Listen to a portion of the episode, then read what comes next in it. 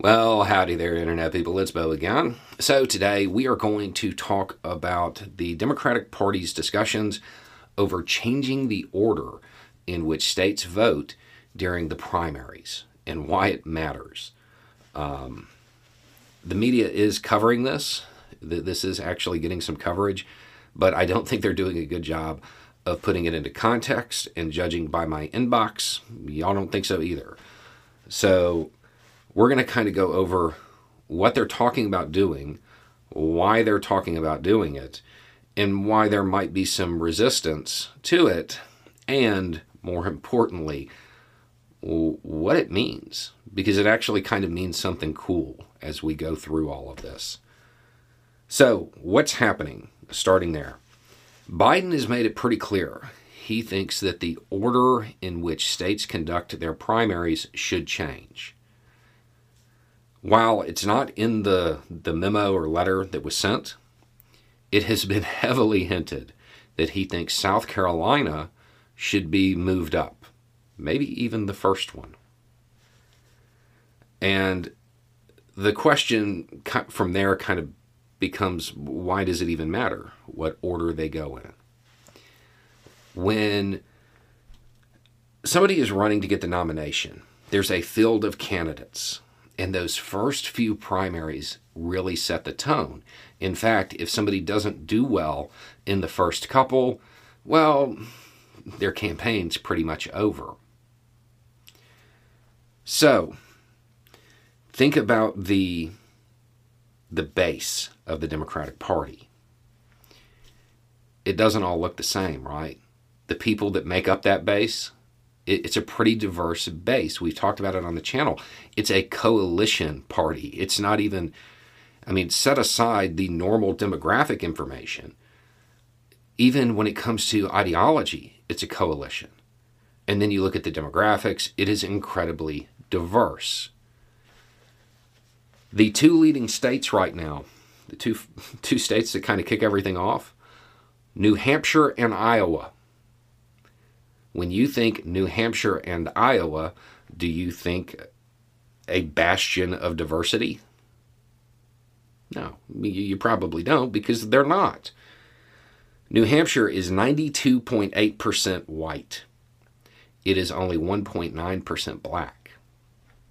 Iowa is 89.09% white. It is only 3.72% black do those percentages even remotely represent the votes that the Democratic Party captures? No, not at all. What about South Carolina? South Carolina is 68.6% white and 26.7% black. That's why. That's why this is coming up. Uh, this is the reason it's kind of cool is because this is the first sign I've seen that the Democratic Party establishment is really beginning to understand how crucial black Americans are to the success of the party and, and how and how if they don't get candidates that black Americans want, well, they're not energized, so they don't show up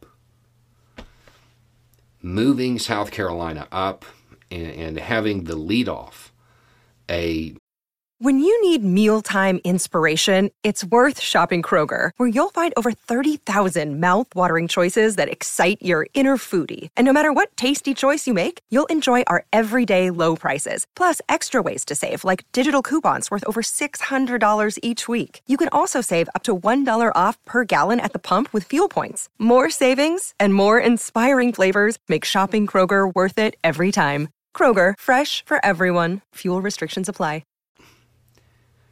a state that is diverse, that will give a much more accurate read on how the rest of the country thinks, more importantly, how their base thinks, is something that should have happened a long, long time ago. Um, so that's the motive behind it. The, the idea is to make the primaries, those first primaries, more representative and, and get a better feel for what their base actually wants. I know that's weird to say because this is not something that this is not something that the, the Democratic Party establishment's really known for, uh, but that's that's the goal. It, it's a good move. Will there be opposition? Of course. New Hampshire and Iowa are going to be furious. Um, they'll, they'll, try to stop it. Um, I don't know if they'll be able to. I think New Hampshire actually has like a state law that says that their primary has to be first or maybe top three. I don't really remember, but I, I think they have their own law because they know how important it is. They understand that those first primaries set the tone. So they want somebody who their state approves of to get that momentum early. Uh, so there, there will be opposition to it, but it's more, I think the opposition will be more about maintaining those states' power than about denying the denying the base the the the say, which is probably how it's going to come off, even though that's not that's probably not why they're going to fight it. Um, that's definitely how it's going to be perceived. In the end, this needs to happen. Whether it happens now or later, I don't know. But if the Democratic Party wants to capitalize on the edge it has been given by the Republican Party just tearing itself apart, this would be a good way to do it.